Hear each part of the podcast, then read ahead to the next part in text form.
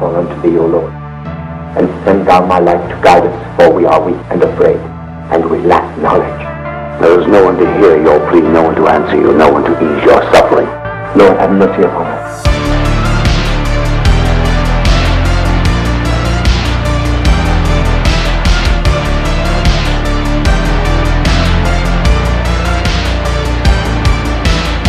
Hey, hey, welcome to the NY Patriot Show. Here we delve deep into the abyss, covering topics such as occultism, spirituality, secret societies, conspiracies, and the unknown. Join us in trying to put these pieces together and figuring all this shit out. The NY Patriot Show.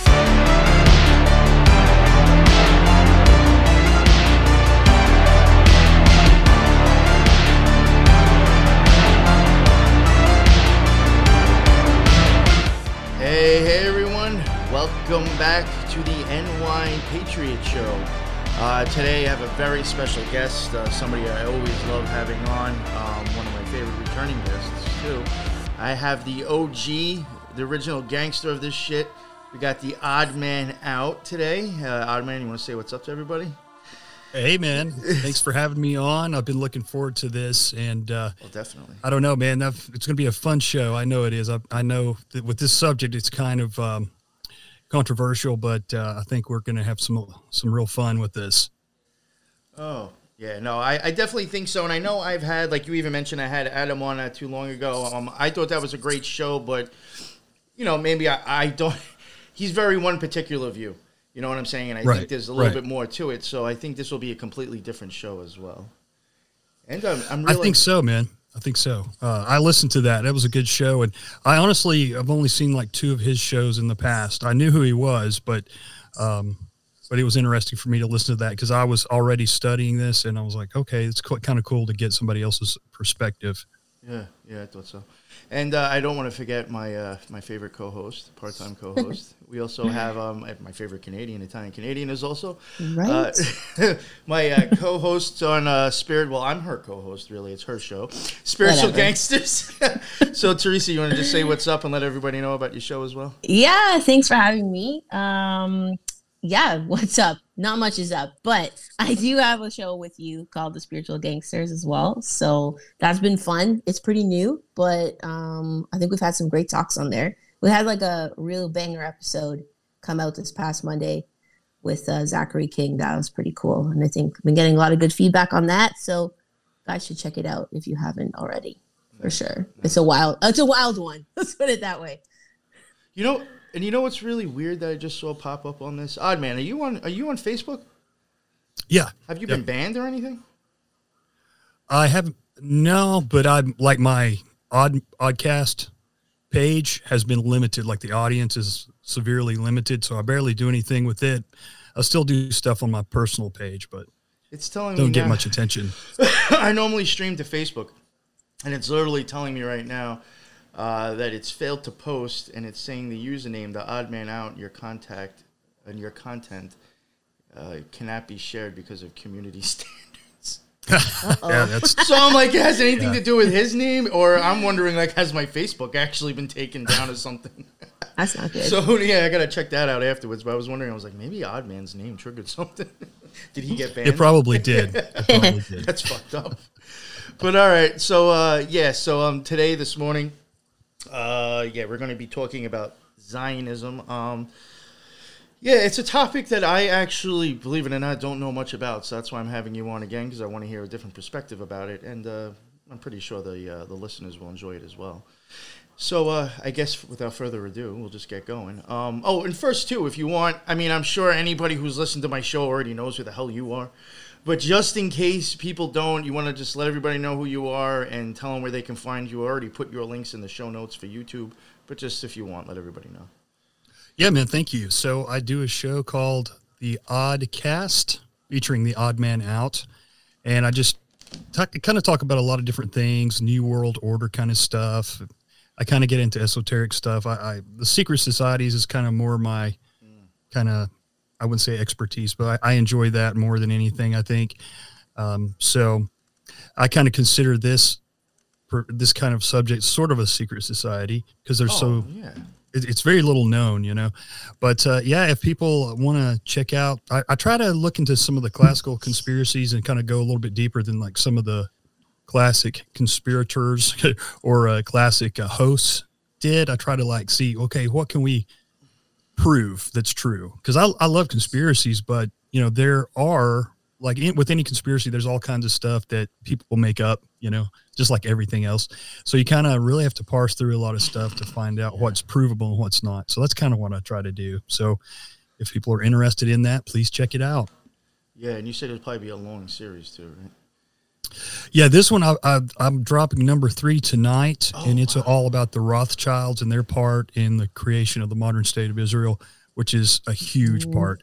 Uh, but um, yeah, it's just going to go on and on. I think because I, the the amount of notes that I have, and I just keep buying more books about it. So I, I'm, I'm all about it. So it's so interesting to me because this is such a huge subject, you know, Sure. and um, it's almost forbidden to even talk about anymore, you know. But like if you look Yeah. through like old newspaper, uh, like headlines, even the New York Times, you see Zionism c- come up all the time. So it was not a kind of a forbidden term back in the day, you know. And I think that just came about maybe in the last twenty years or so. And you see like uh, people on both the left and the right coming out with like legislation where you can't say anything about basically you can't say anything about anything the Israelis are doing without being labeled an anti-Semite. You know, whether Mhm. it's the Israeli government, the Israeli corporations, different things like that. So Yes. um, it's really becoming one of those subjects that's all but forbidden to talk about. I think it will eventually be completely outlawed to say anything negative. And I'm a, you know, I'm a Christian. I, you know, I've, t- I've said that in the past, and I grew up in this. Um, I grew up Protestant, and it was kind of like you believed. Now you always took Israel's side. You know, that's kind of like what we believed. That was kind of like what we were taught. It was never really, never really heard that specifically, but it was just a given. I've noticed that, like in Yeah. okay, so I'm from Canada, right, and raised Catholic, but I never found that we were pushed that way. I don't know if that's like an American Christian thing, but I noticed that the last few years, uh, based off of accounts I've followed on social media, like a lot of the Christian accounts are very pro-Israel, and I'm like, that is very interesting. Hmm. Yeah, I'm not sure if it's like an American thing or what, but It, I think it is an English and American thing. I mean, more Mm. American, I think, but uh, it kind of goes back to, from what I can understand, this guy Darby, this this preacher, uh, he he taught this dispensationalism, which basically means that we always take Israel's side, that they can do no wrong, basically. And then after him came um, Scofield, and they had he put these reference notes in the Bible in the King James version, and they were basically along the same lines of you always take Israel's side. They're the chosen ones, and you don't Mm. question that, and blah blah blah. And he was actually working with the uh, the British government, come to find out, and and some of those early Zionists. So there's a great book called Scofield and his Scofield in his book or something like that.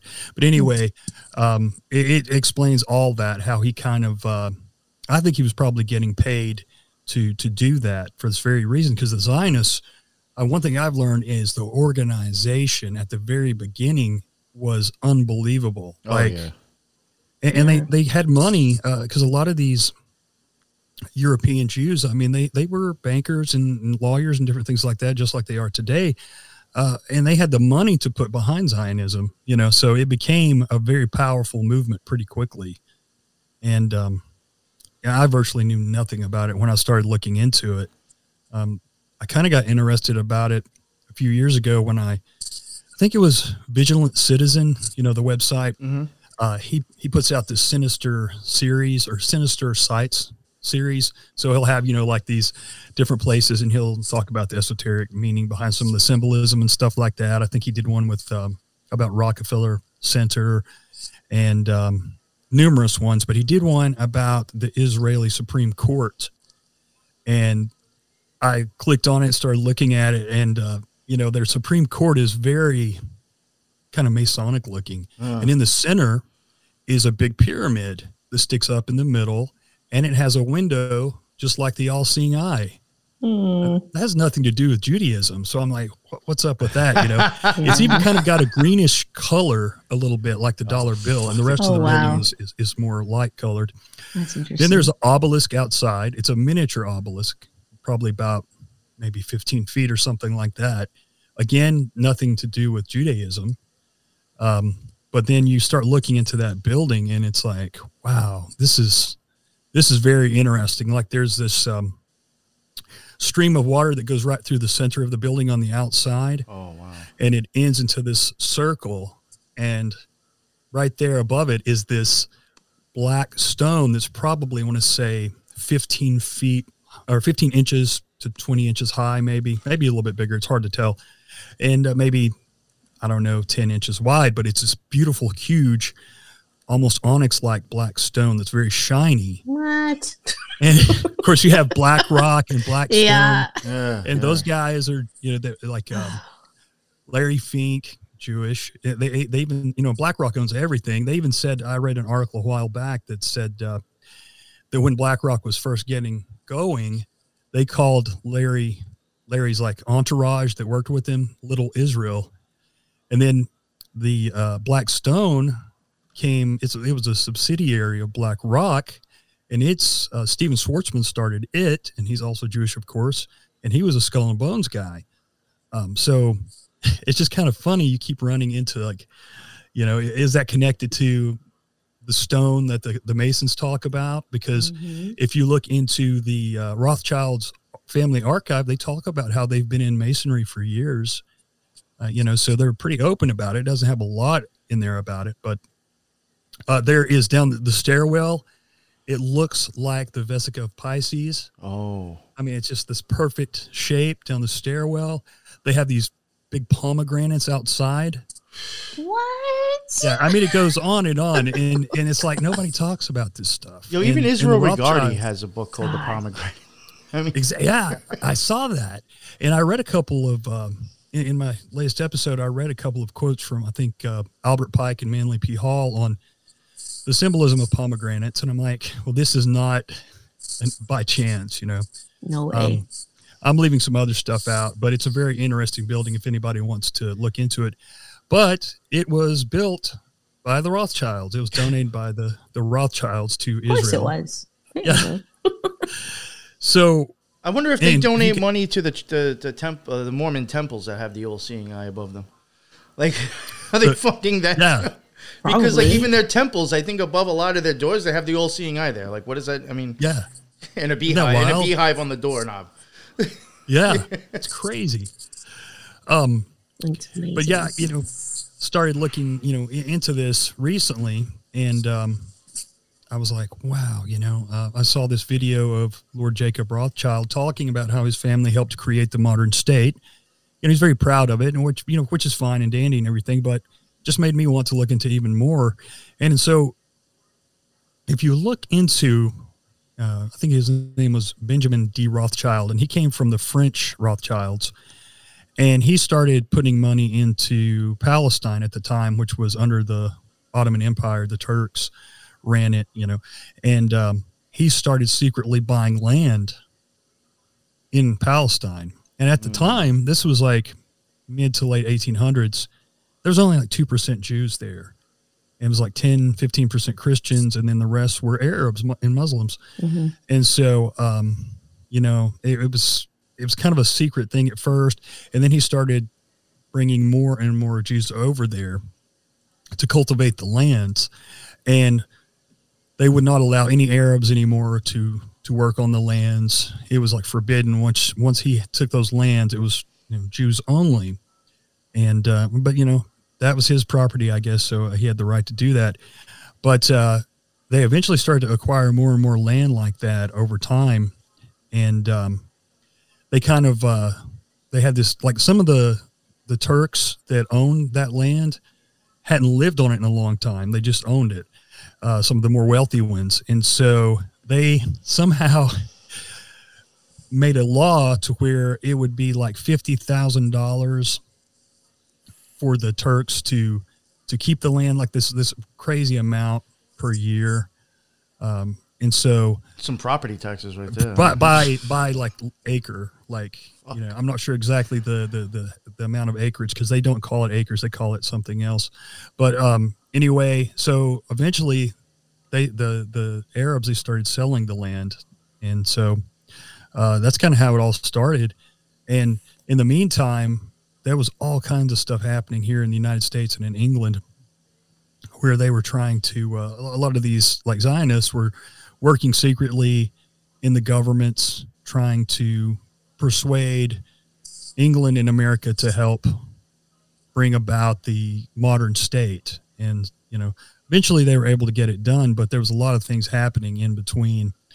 Um, there was a lot of blackmail eventually. of course. Um, uh, they actually, uh, well, I'm kind of getting ahead of myself here, but uh, one of the Rockefellers, uh, I'm forgetting his name now, the, the Nelson Rockefeller. You know, he he had ran for president, and um, they had petitioned him to help form the modern state at one point, and he didn't really want to do it, and they kind of said, "Well, we're going to tell." That the Rockefellers through Standard Oil have been selling the Nazis fuel. If you don't do that, we're going to spill the beans. And uh, you know, he's like, they kind of forced his hand. So he ha- was so influential through the UN and whatnot that he helped get it done. But he actually kind of turned around and kind of uh, blackmailed the uh, the Zionists as well. It was kind of like a double blackmail there because he made a stipulation. Okay, I will help you, but we're going to allow a bunch of these Nazis to not be tried in the Nuremberg trials. They're going to get away to uh, uh, to um, South America. different place. Yeah, yeah, and uh, they're they're going to be able to get away. So that that was kind of the uh, the deal because he was so close with Allen Dulles and a lot of these guys that had been helping the Nazis. So uh, there was kind of a double double blackmail there. But um, yeah, it, it's a wild, wild story, and uh, the original Zionists were not even most of them were not even religious. In fact, they believed at the time, and some a lot of the Orthodox Jews still believe this, that it's actually it was an it would be a sin to force your way into a land by the point of a gun. They believed that God would eventually um, restore the land, but everybody would be able to enjoy it, almost like a almost like it would be heaven to yeah, them. or utopia. Uh, yeah, so like you know they believe in the 613 Talmudic laws, and eventually everybody will be reincarnated to the point where they follow the laws, and then we can all go to heaven. And almost like Israel is um, almost like a, a a paradise, you know, Yeah. whether that's up in in this you know somewhere in the heavens or an actual place here on earth. It's not exactly uh, like there's differences on what they believe about that but um, they no people didn't want to go over there early on, like Jews uh, from different parts of the world, because especially the ones that lived here in America, they they had had it pretty good here compared to most places, and so you know that they, they pay people now to go over there. If you're Jewish, they'll pay you to go Oh, to wow. To live in Israel.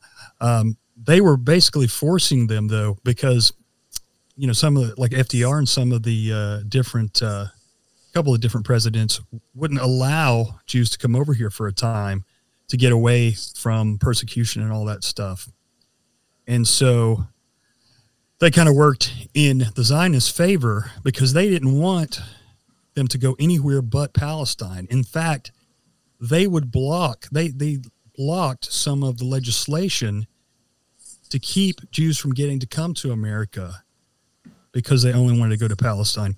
And not only that, but this Theodore Herzl is the guy who's kind of credited with being the father of Zionism. He was a playwright and uh, um, he was um, a newspaper columnist, and he kind of started the whole movement, or at least he's credited with it. And the and the Rothschilds got behind him for a time, and he would go to all these places, but he was going to different places in the in the in the world asking, "Can we get a place to have a Jewish homeland?"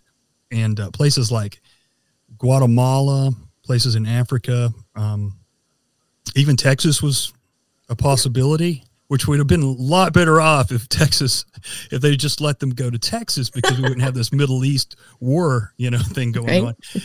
But uh, yeah, and even like, and Herzl was actually, for all his faults, he was more reasonable than the Zionist organizations like the World Zionist Organization and these different ones because a couple of these places they actually talked the leaders of the government into letting them move there.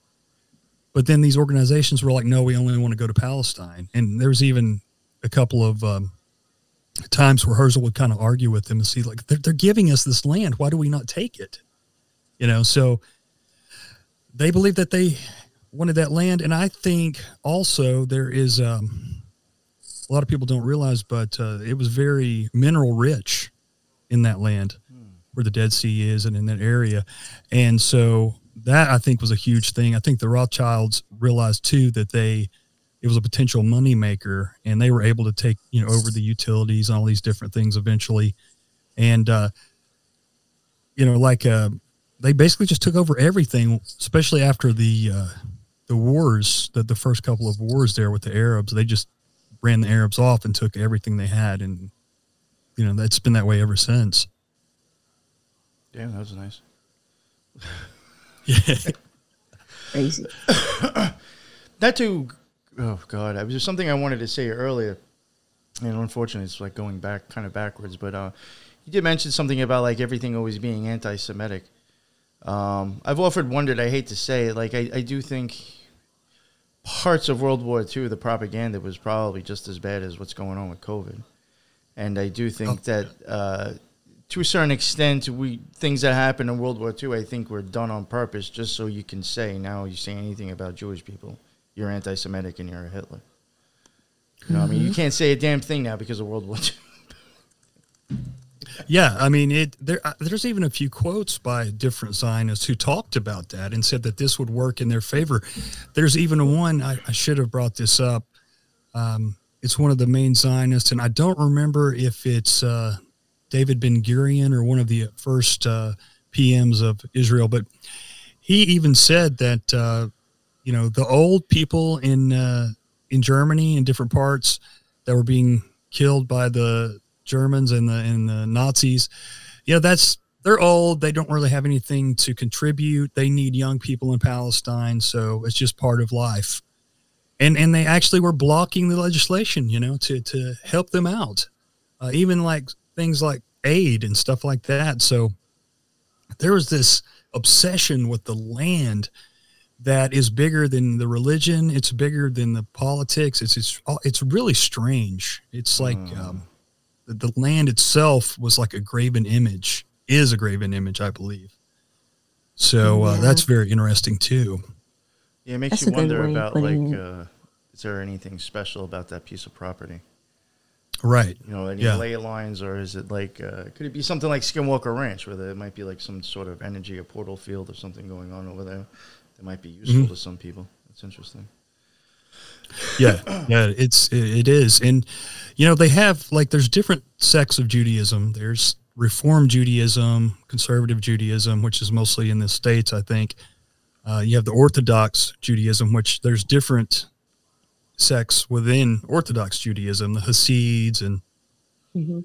the different ones. And those guys on, on one you know on one hand they make a lot of sense because they're against zionism.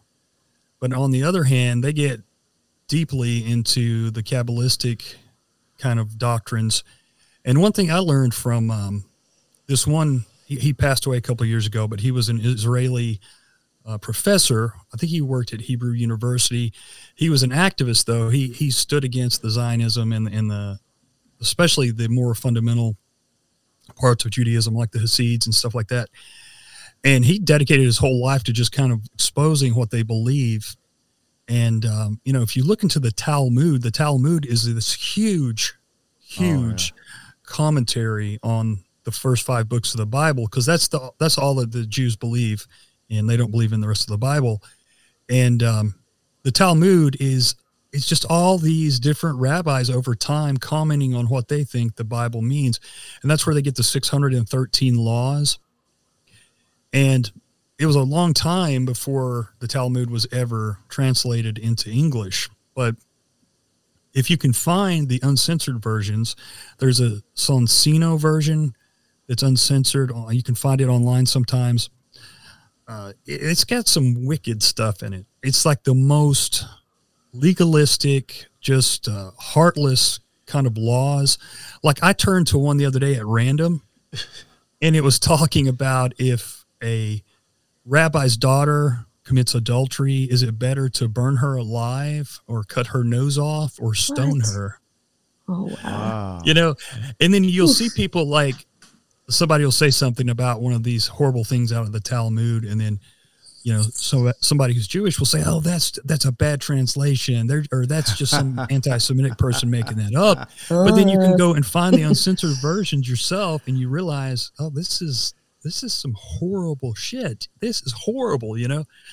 So, Yeah. and another thing I learned too uh, from uh, Israel Shahak, the uh, the professor I'm talking about, he says in there plainly when they uh, teach because they go to these schools they call yeshivas, and that's what they send their boys to. I think they they never sent the girls to school until the last like maybe 30, 40 years, I think, but uh, they barely teach them anything. But the yeshivas for the boys, they, they're supposed to be about Torah, which is the first five books of the Bible but they don't really even talk about the Bible. They talk about the Talmud and and these commentaries on what these these rabbis thought it meant, and it's all kinds of stuff. You know, these rabbis go back and forth, and it, not all of it's bad. You know, some of it there's some wisdom in that stuff, but I mean, there's some really bad stuff towards Gentiles, towards women, especially. There's I was just gonna ask, like, women really aren't even like supposed to even be studying that stuff, right?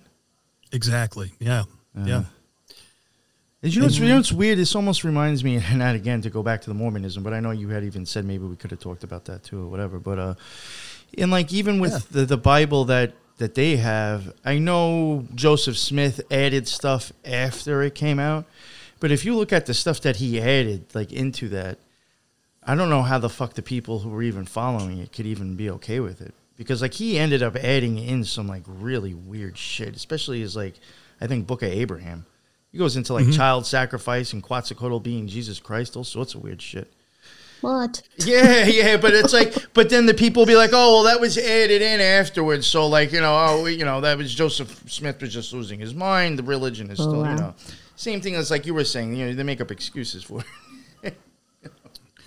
It is, man. Especially, you know, it says in the Bible that you're not supposed to add or take away any any of the words. And if you were a true believer, you would obviously be like, oh, we can't be adding things in there because that would be Right? yeah, it's crazy. The Mormon thing is one of the craziest things I've ever looked into. I mean, just because it's so modern and how he was able to fool so many people. I mean, the guy had to be a genius. I mean, despite yeah, his uh his craziness, he had to be a genius.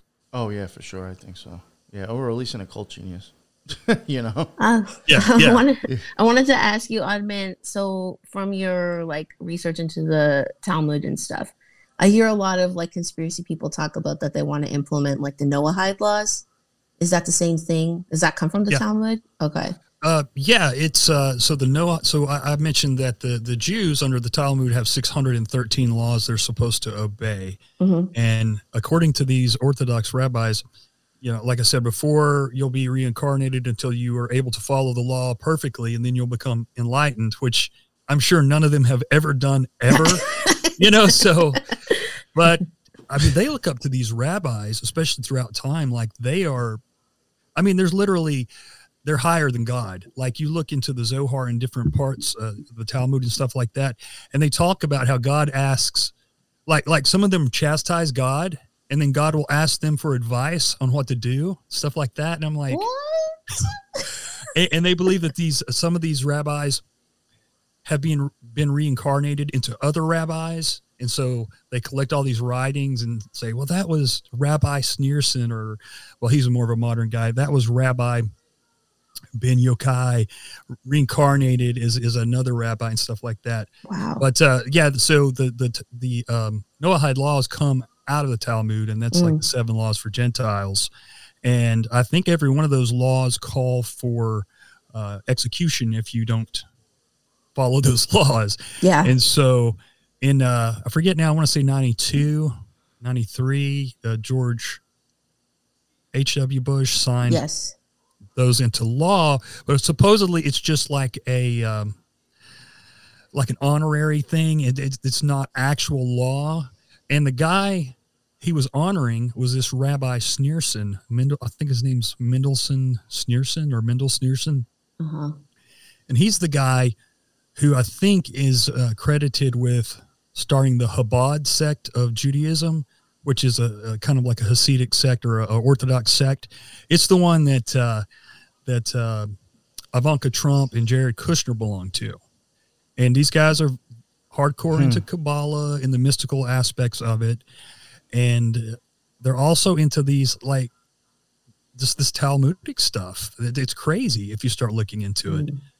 So uh, you know, it makes you wonder because almost every time you see these Jewish guys w- pictured with the president in the Oval Office, it's the Chabad sect, Mhm. and it's always the Orthodox sect. So these guys are a small percentage in Israel, a pretty pretty low percentage, but they have an extreme amount of political power, and they believe in these hardcore Talmudic laws that are just soulless. A lot of them. So it's pretty scary to think about. Well, you you know, I even want to, uh, even from my own experience, I never got into like the Talmud or the Zohar, a little bit of the Sefer Yetzirah. But I know from my experience, um, and unfortunately, I never got into it because I really only wanted to focus on the Hermetic Kabbalah. I kind of wish I would have like done both, but. From my experience in ceremonial magic, I mean, people that were huge into the Kabbalah, they read the Zohar, the Talmud, you know, all that stuff because it does kind of tie in with Kabbalah. So, you know, you're talking about Ivanka Trump. I mean, I hate to say it, but the reason I think that she's probably into that is because they're into occultism. You know, that's the part of the fucking, you know, some team somewhere. Well, Yeah. you know, there is uh, various rabbis I did on my last show in the Reformed and the uh, in the Orthodox sects who believe they talk about the uh, holy serpent, the holy snake, and they'll say that God is a holy serpent, or they'll say that uh, the holy serpent is man's best friend. Um, that on a certain day you can coax serpents to do your will.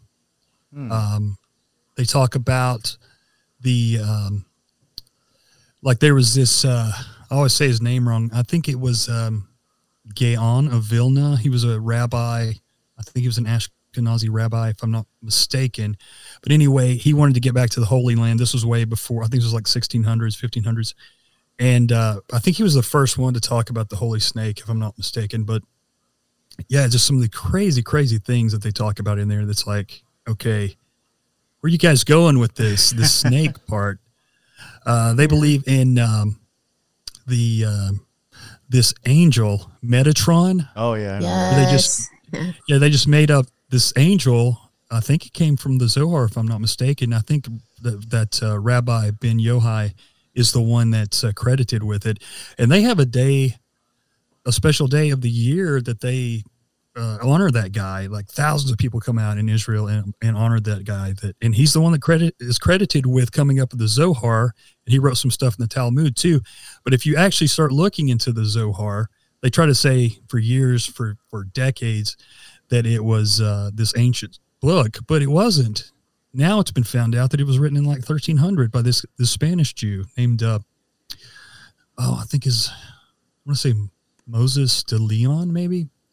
So that's pretty interesting as well. Um, but uh, there's this one Reformed rabbi, Michael Laitman, and he talks about the Holy Serpent as well.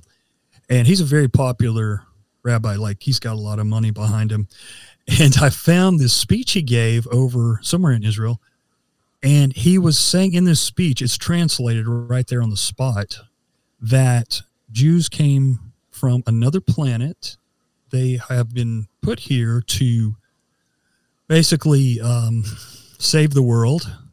And um, that uh, it, it's just the craziest thing, man. I mean, it's like. Again, not to go back to the Mormonism, but if you look at some of their old shit, I mean, they looked like they were people on a fucking spaceship.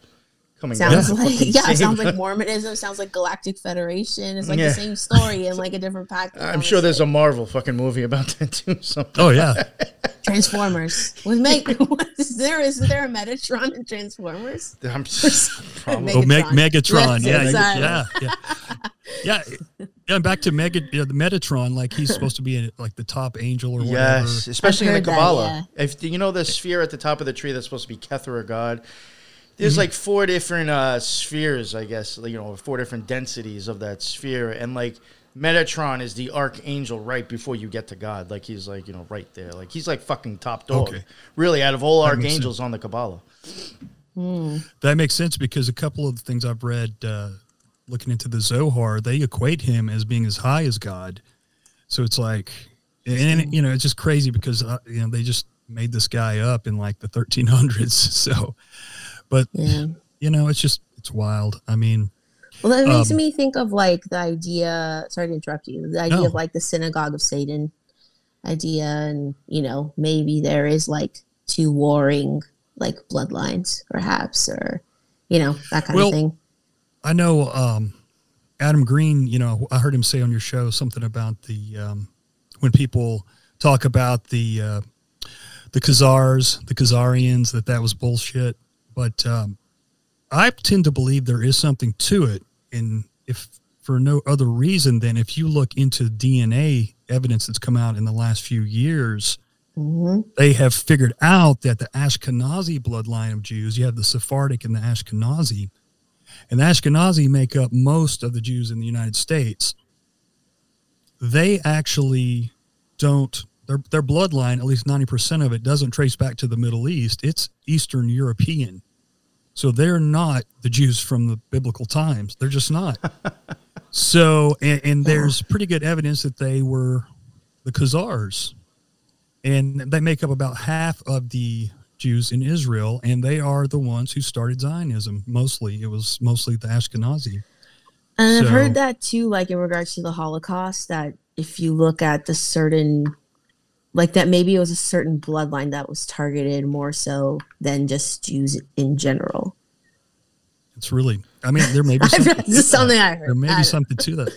Well, after looking into the, you know, the this Zionist history and how heartless they were were towards their own people, you know, it was obvious that they only cared about getting into Palestine and having that state, and they didn't give a shit about those Jews who were dying and suffering. Uh, and oh, and I'm leaving out something huge too. So there was something called the Haavara Agreement, and there's a, a Jewish author, Edwin Black. I think he's kind of a Zionist, but he wrote a book called The Transfer Agreement. And uh, so it's not just something that you know people like me are making up. They, the Zionists, made a deal with the Nazis because I think it was 1933. There was a boycott on German goods by the, the kind of the, the Jewish Zionists here in America and other places. Well, they decided, you know, at, at kind of like a an exchange.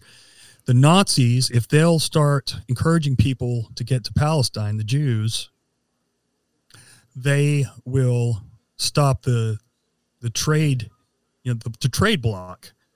And so they did. They made this agreement that lasted, I think, six years, and they were even like promoting and selling Nazi goods at one time or German goods at one time. The Zionists. So there was a an agreement there that you don't hear much about, and not only that, but uh, this one guy, Jabotinsky, he was from Russia. He was a Russian Jew, and he really looked up to Mussolini, who was obviously a fascist, you know, Italian fascist, and um, he became friends with Mussolini.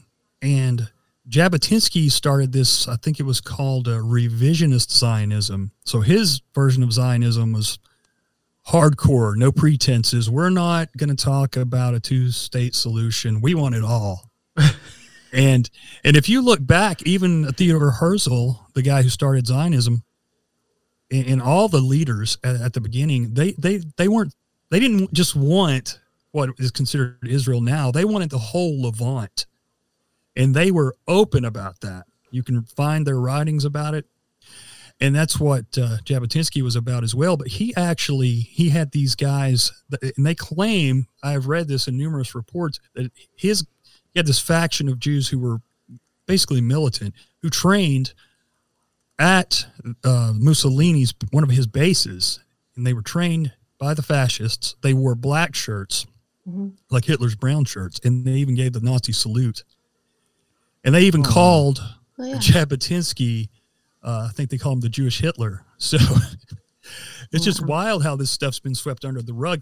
And so there was kind of a, uh, some of the Zionists were like Jabotinsky's too, you know, he's too out there.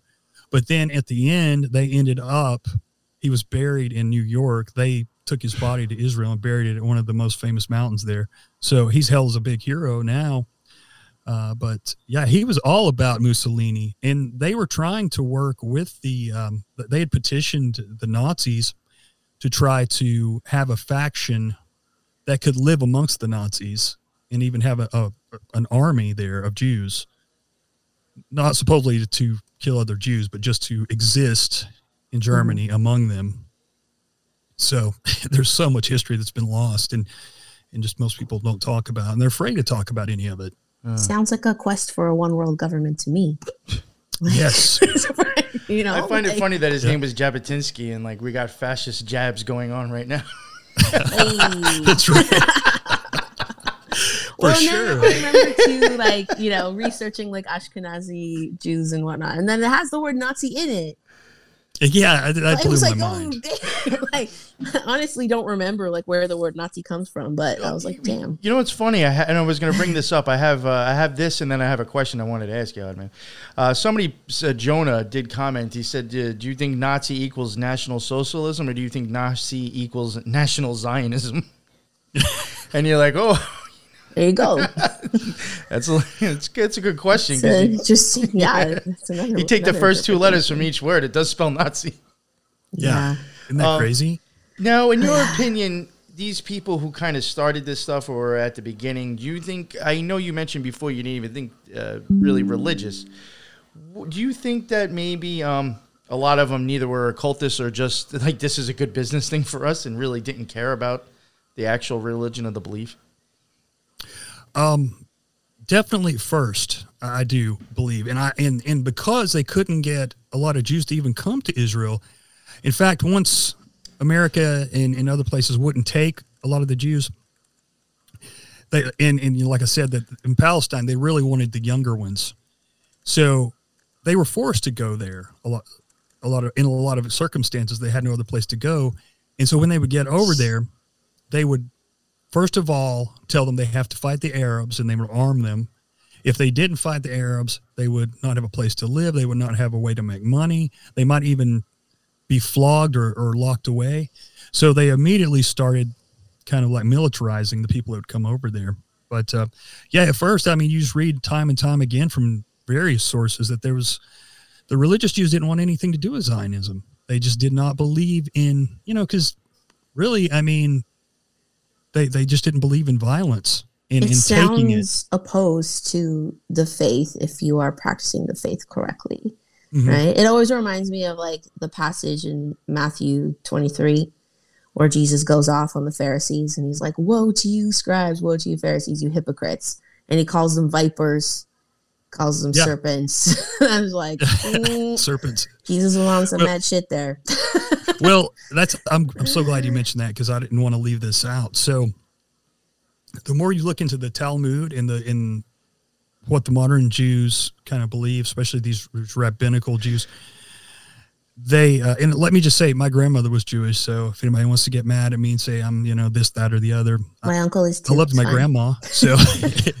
but anyway, um, uh, they they are very open about how the Pharisees took over Judaism, and all the Talmudic stuff comes from the Pharisees, the Pharisaical branch. And these rabbis talk about this openly. If you read their their writings and their conversations with one another, um, so you know, if you look at it, I mean, just who was against Jesus? The Pharisees. Who would he talk to all the time and try to call them out on their shit? It was the Pharisees, you know, and uh, so that's to me that says a lot. I mean, Yeah. you know, you can say you don't believe in Jesus or any of that stuff, but that is, I mean, that's been documented about the Pharisees, you know, for over time. They it's they- historical. it's not Yeah. like yeah.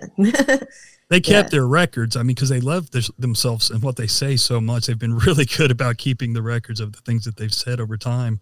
Yeah, I just brought up the passage. It's just interesting. In the one of the verses, it says, "Jerusalem, Jerusalem, you who kill the prophets and stone those sent to you.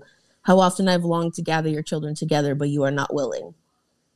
Mm, yeah, yeah, and you know, it's uh, one thing that one of the right? thing that one of the things that irks irks me is like uh, you know being a Christian. You know, I can't hardly even go to church anymore because like these these Christian Zionists, it's it's just pathetic because like they'll on one hand they'll they'll they'll do a sermon and they'll talk about how these Israelites turn their back on God time and time again, and then they'll turn around and be like, well, you know, if you say anything about Israel, you are anti-Jewish. You know, you are uh, Mhm. an anti-Semite. And I'm like, wait a minute.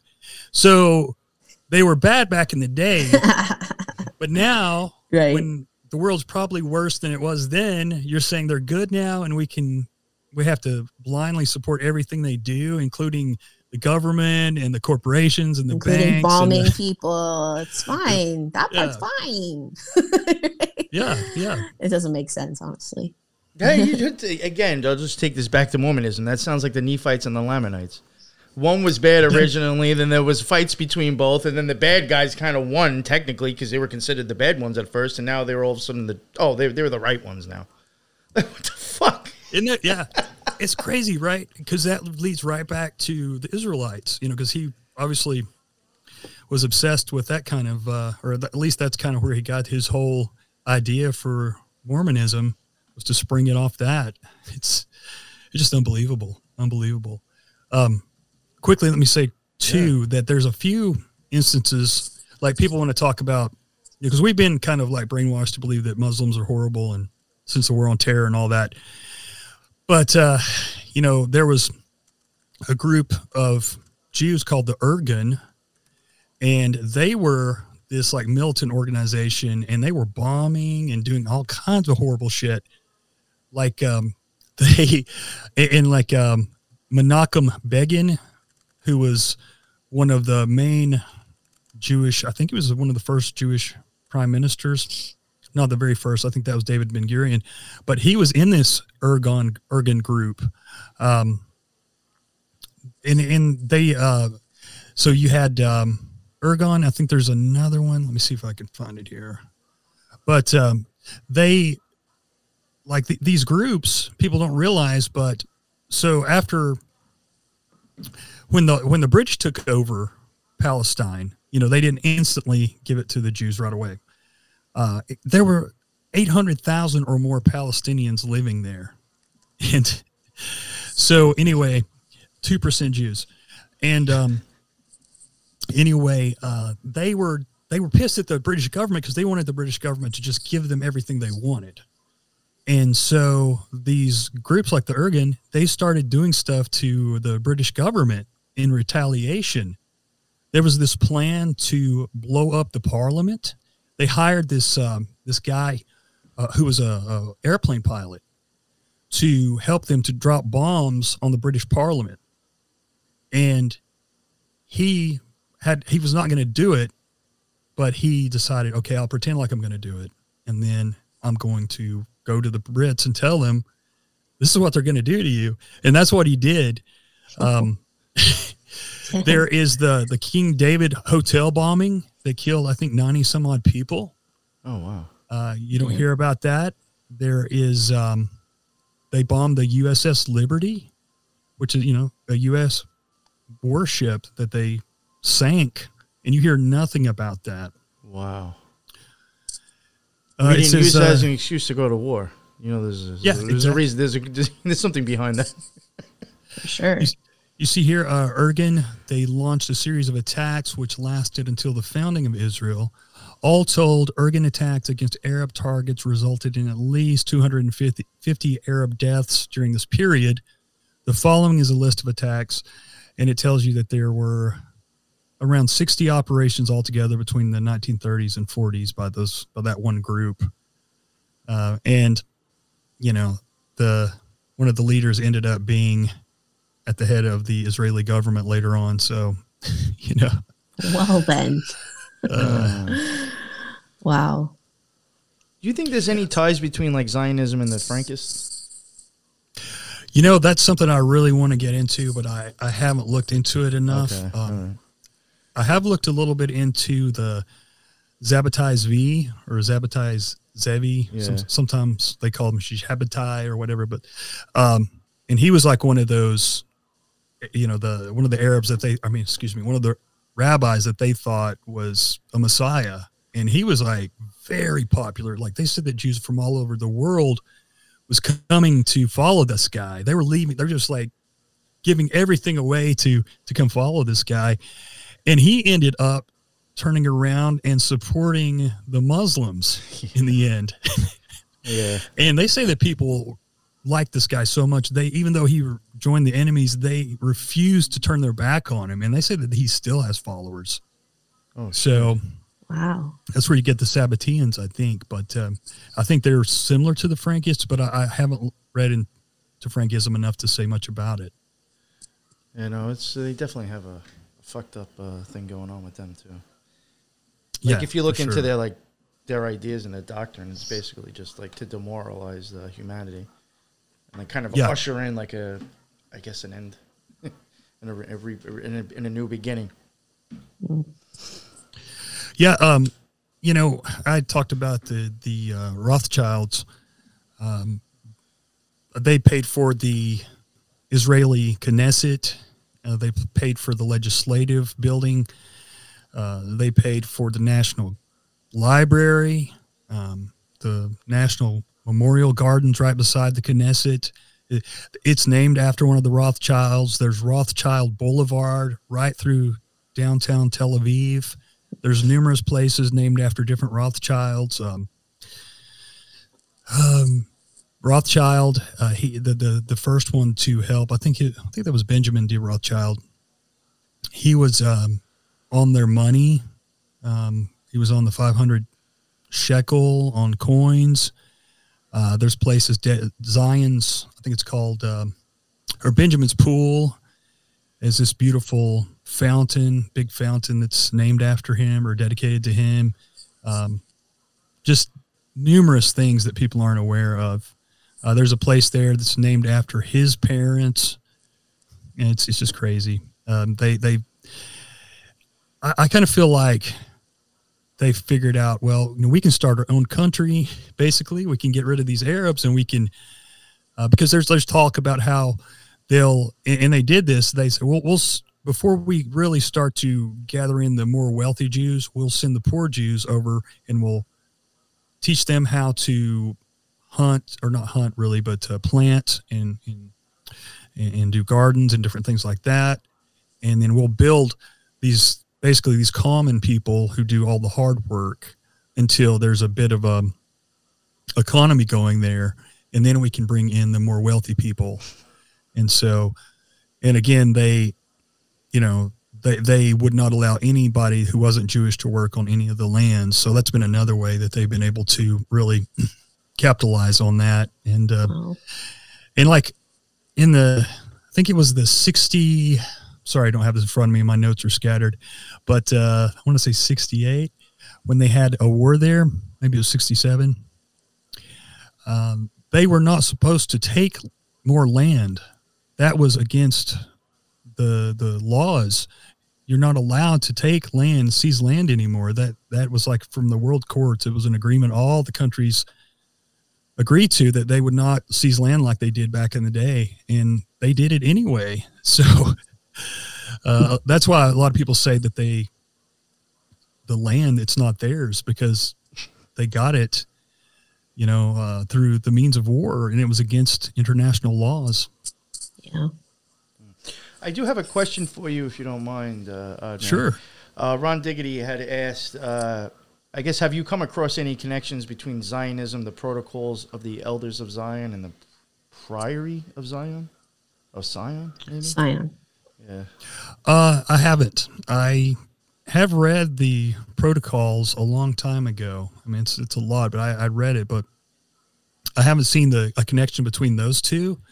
I'd like to know more about. Uh, was it the Priory of Zion? Is that what he said? Yeah, that and the uh, the protocols of the elders of Zion. Yeah, that's like a, a, a book or a, set of writings that was supposed to be like the plans that the the Zionists or the Jews were going to do uh, to be able to take over the world. And a lot of people say it was fake. I, I assume it was fake, but man, if you start looking through it, a lot of that stuff has happened, and it's it's kind of like. Um, you know, it's like, how, how do these people predict all this? Uh, and they also have uh, something called Tikkun Olam, and that is what they believe is uh, the restoring of the world to make it right. That's just, I think that's a Jewish belief uh, throughout all the different sects. Uh, of course, you could, you know, you could say that that's a really good thing, or you could say that's some kind of new world order, great reset type of stuff. Um, but he does go back to that one Rabbi Laitman saying that they were from another planet sent here to to make things right in the world. And it was fucking Thor. and also, I want to ask you, uh, just because I like again, like I said, I don't know much about this. So, I mean, from what I I could be wrong. What I understand, Zionism is kind of something that came from the Jews, right? Yes. Or supposedly, yes. supposedly, supposedly they were Jewish. We'll just mm. put it that way. Yeah. So, like, yeah. I've never understood, and maybe you can explain it for me better. Uh, how is there Christian Zionism? You know well, what I'm saying? Because I would almost be like, yeah. well, like, like we're going with like now you're not Christians. Really, wouldn't you be Jewish if you're going by Jewish beliefs?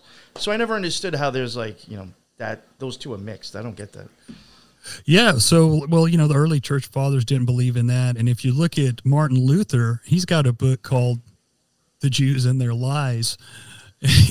and so I'm not I'm not saying I agree with all that. I'm not against all Jews or anything like that. I'm against the people in power, yeah, you know, yeah. trying to take over the world or take over power that they shouldn't have. And that's that's all I'm against. But you know, obviously Martin if Martin Luther didn't believe in that, where did this come from? And it, came from the um like I said, the um Darby and uh, Scofield uh, and uh, there was another reverend, which I should have mentioned this earlier, called uh, Blackstone. I forget his first name.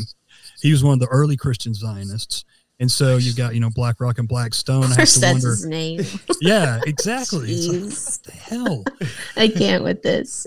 so, you know, these guys were just, I mean, it, and it wasn't just that. They, uh, the Rothschilds and others started uh, getting into uh, these different uh, churches and different uh, uh, missionary schools.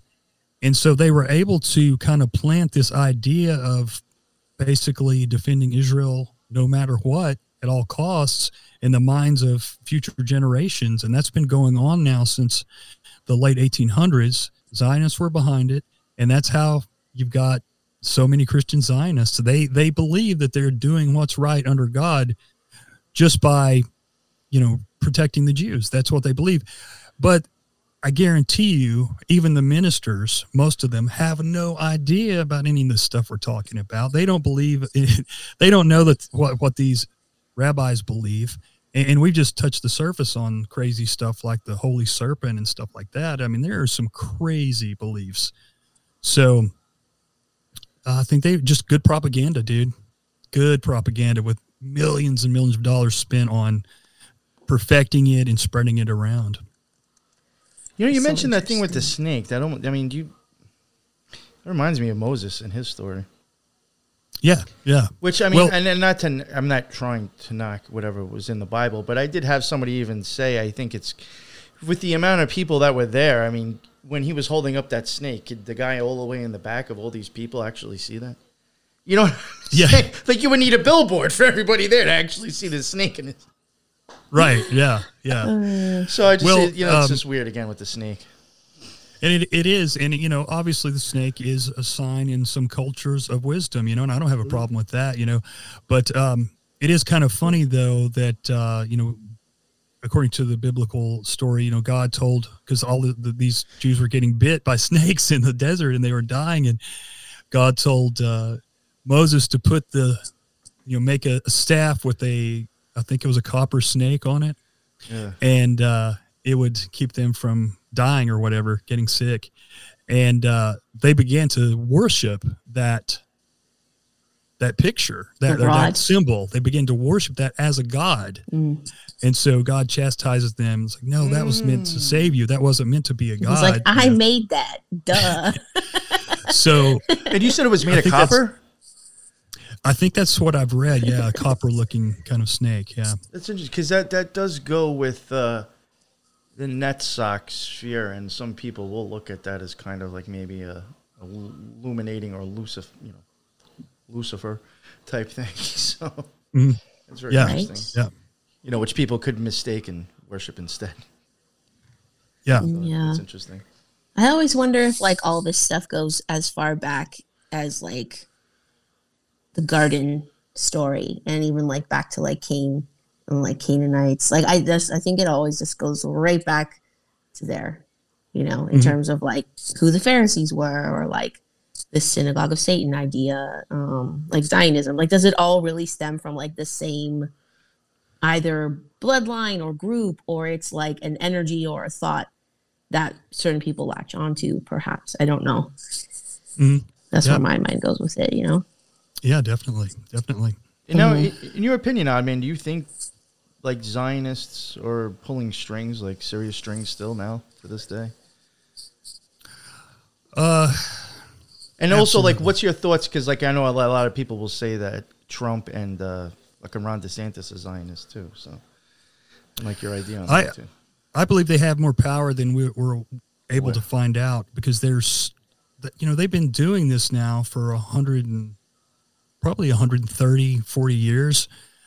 They are, I would say, the dirtiest players in the game. Mm. They're smart as hell.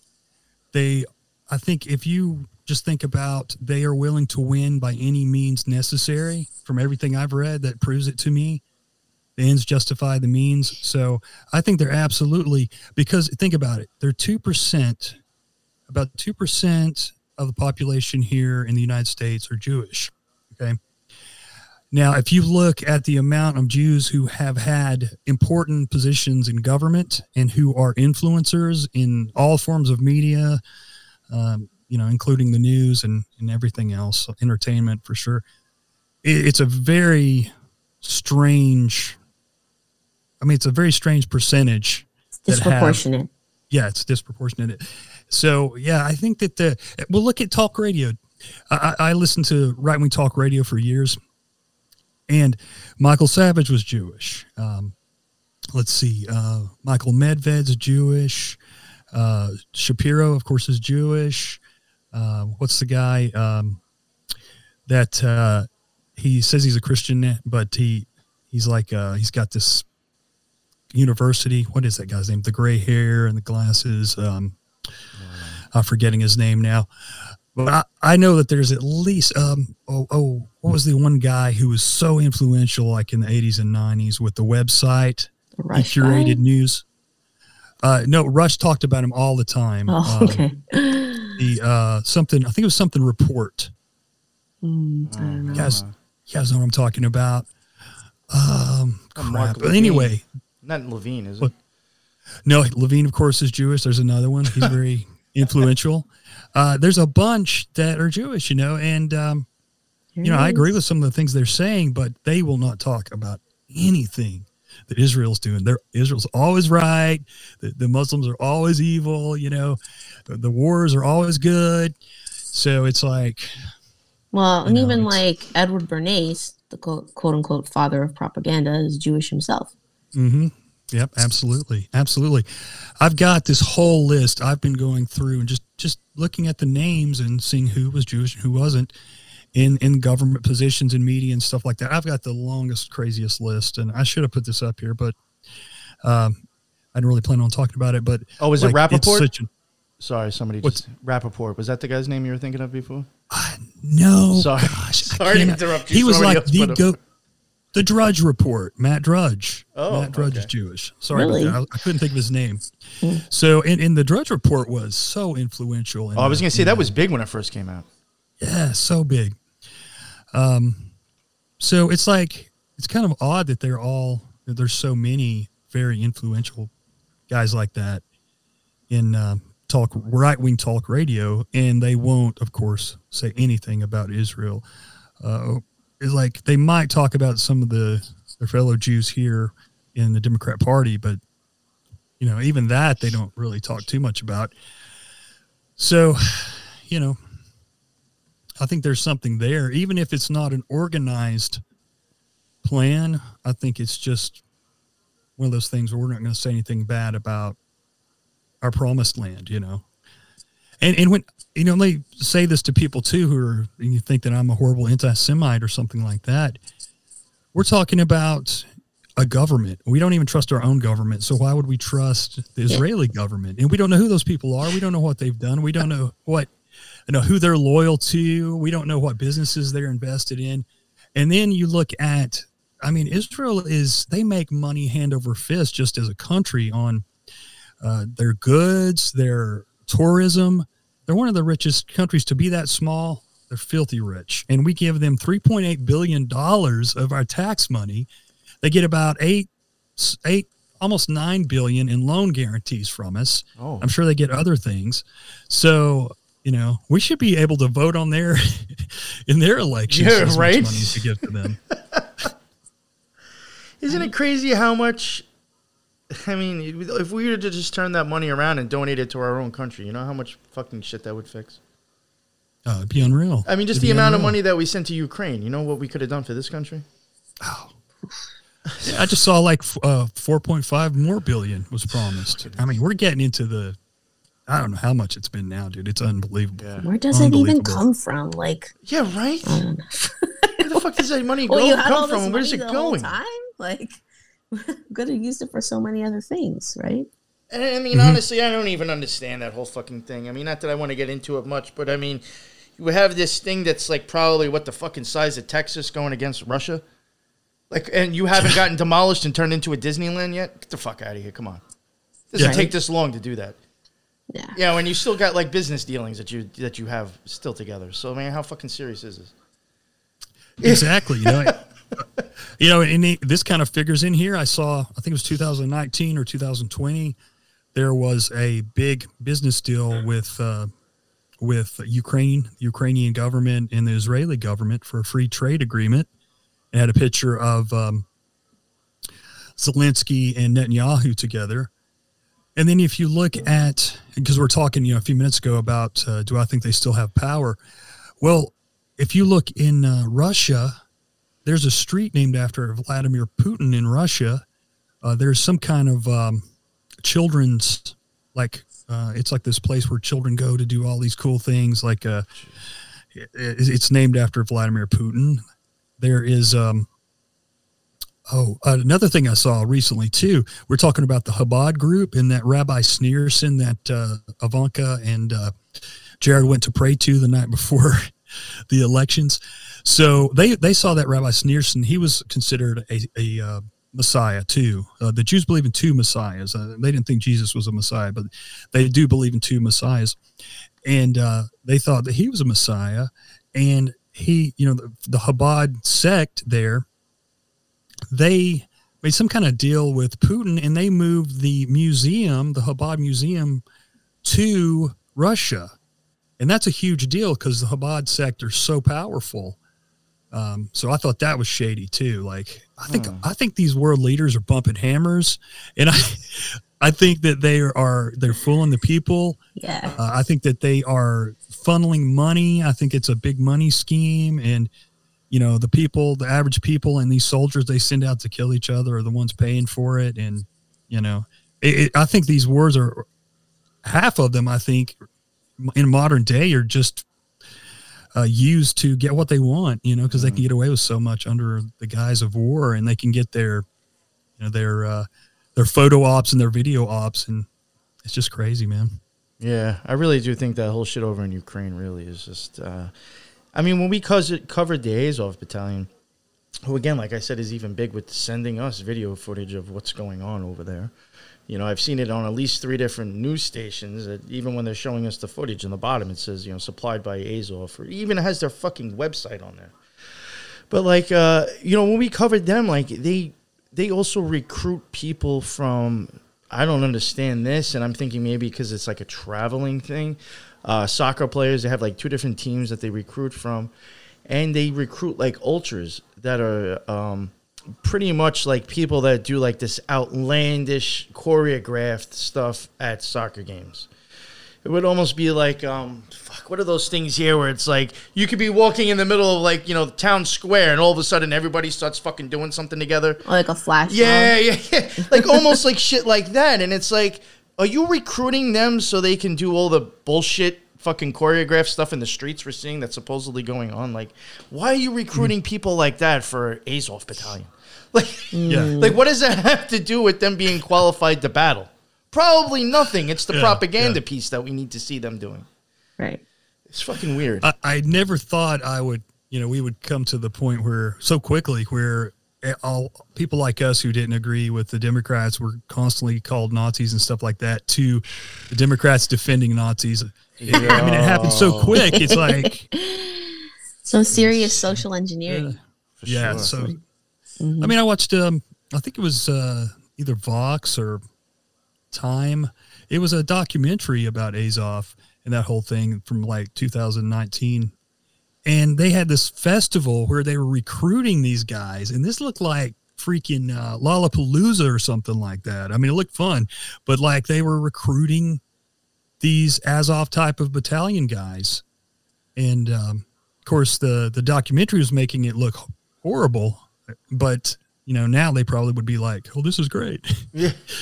you know. So Oh yeah, what was that? Um, there was something you had sent me and told me to watch, and I watched it. Was that the one with Stone that Stone did? That uh, documentary wasn't there a documentary about the stuff going on over? in oh yeah, yeah, yeah. yeah. That's where I. Yeah, and. I, I wonder about um, Oliver Stone. I've always kind of wondered about him, Yeah. you know. And his son's a little. I'm like a little suspicious of him too, Sean. But uh, you know, I can't really disagree with most of the stuff the documentaries on uh, Russia and Ukraine said because it's you can prove it. I mean, you know, and, and I, I don't trust Putin. I, I've said that outright. I mean, I feel kind of like these guys are, or like we were saying a few minutes ago, I feel kind of like it's a charade and they're kind of like just the faces of it, you know, trying to pretend like they hate each other and, Totally. you know. I mean, the Democrats were fine with Vladimir Putin, uh, you know, when, um, the, in at least in under uh, Obama's first term, uh, Hillary and Bill, you know, they were taking money from the Russians. She was meeting with Putin. Uh, they did the uranium one deal.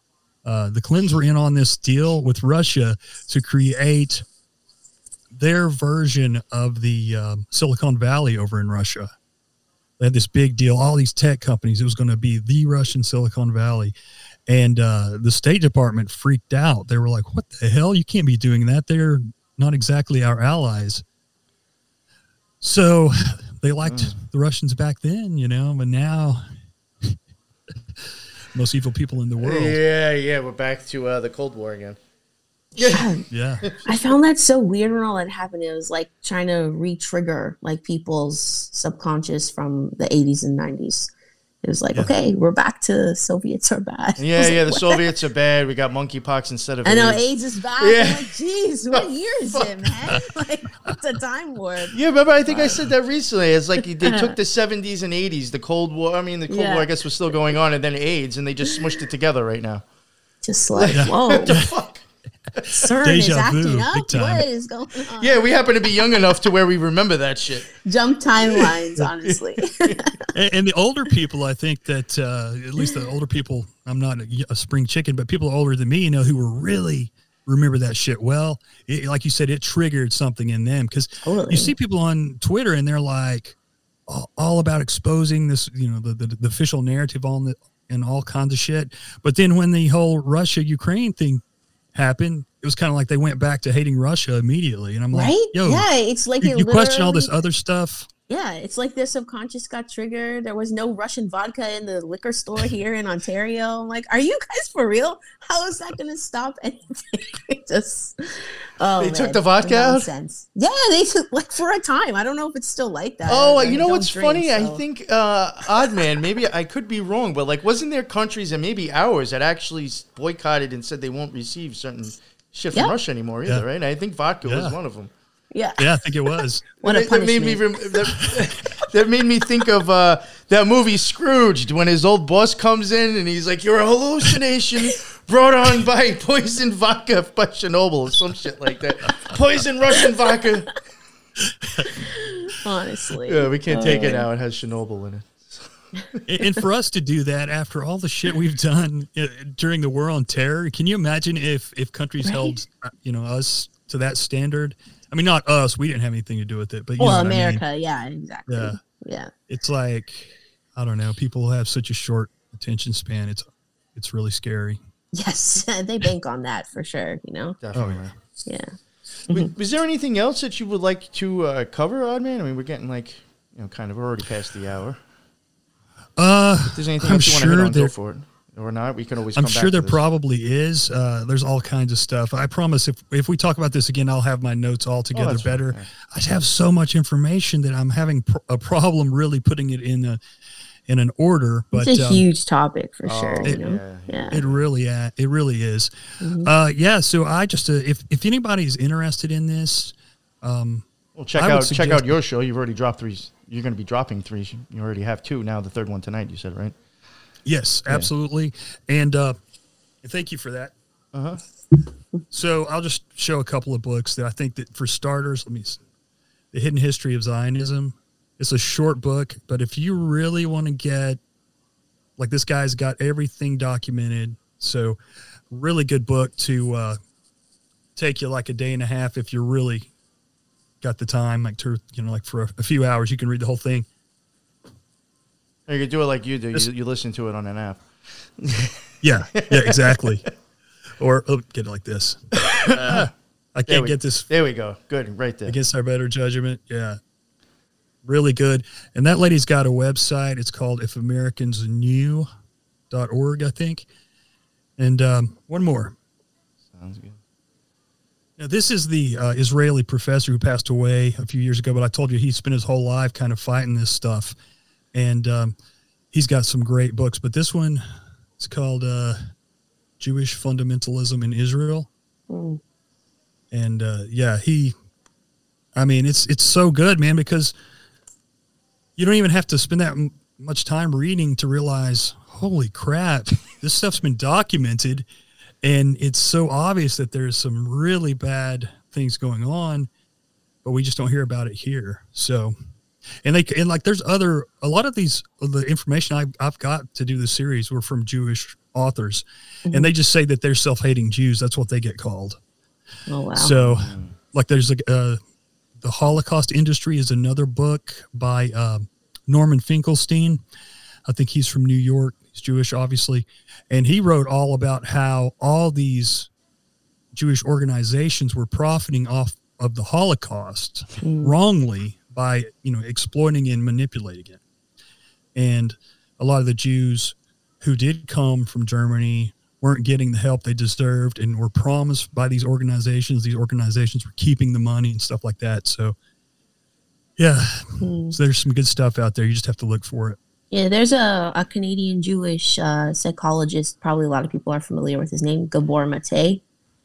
He's uh, I don't know if you've ever seen his videos. He um, was a baby in World War II, but he's talked about how he was formerly a Zionist and why he's not anymore. Oh, cool. Yeah, so his videos are pretty cool if anyone wants to check them out on online. Nice. Awesome. hmm Sounds good. Uh, yeah. Well, thank you, Oddman, for coming on. Like I said, this is a topic that I really don't know much about myself. So uh, I could definitely have you on again. And like I even said, maybe we could do like a series on the occult rejects since you're gonna have plenty of uh, your own episodes still coming out.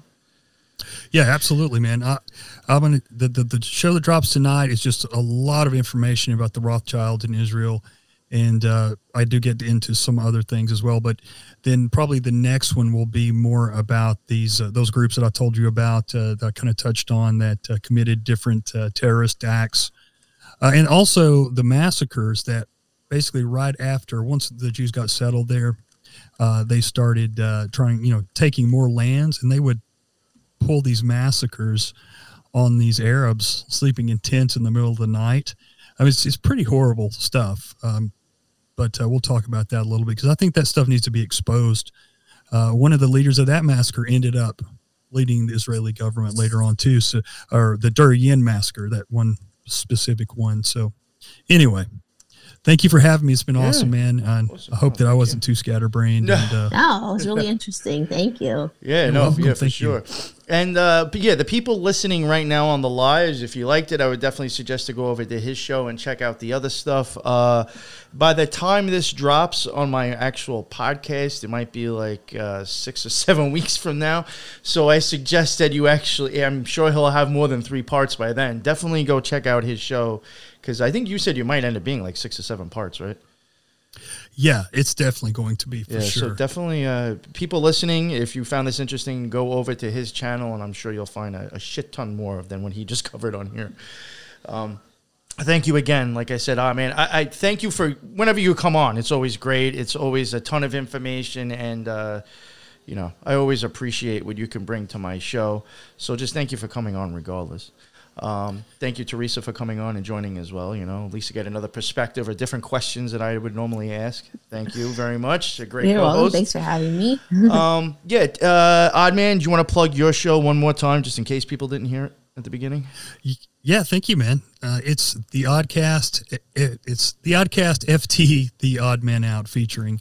Uh, but if you want to just go to the theoddmanout.podbean.com, that's the show, and underscore the Odd Man Out on Twitter or Instagram. Yeah, I think I have right now in the show notes. I have your Podbean. I think you have uh, you have a link tree, right, or a website. Uh, the link tree, I got kicked off link tree. They said that I violated the terms of service. I'm like, how in the world do you violate? They got like your girls links. with nothing but links to show their buttholes and I can't have a. I don't understand. It was just my like, my social media links. That's all it was. Gosh. That's so true, though. It's a funny way to put it. Well, fucking Buttholes showing are the fine. buttholes, but can't talk about this. Controversial thought content. not Yeah, fun. holy There you go. shit.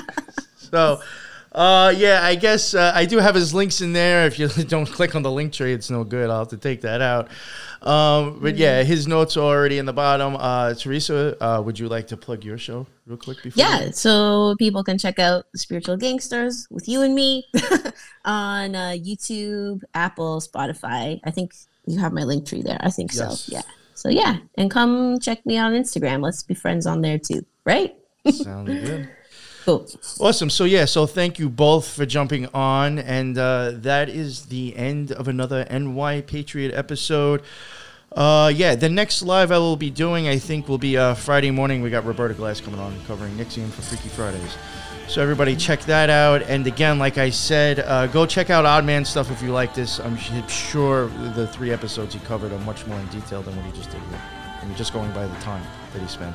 So go check that out. And uh, yeah, until the next one, everybody be well. Later.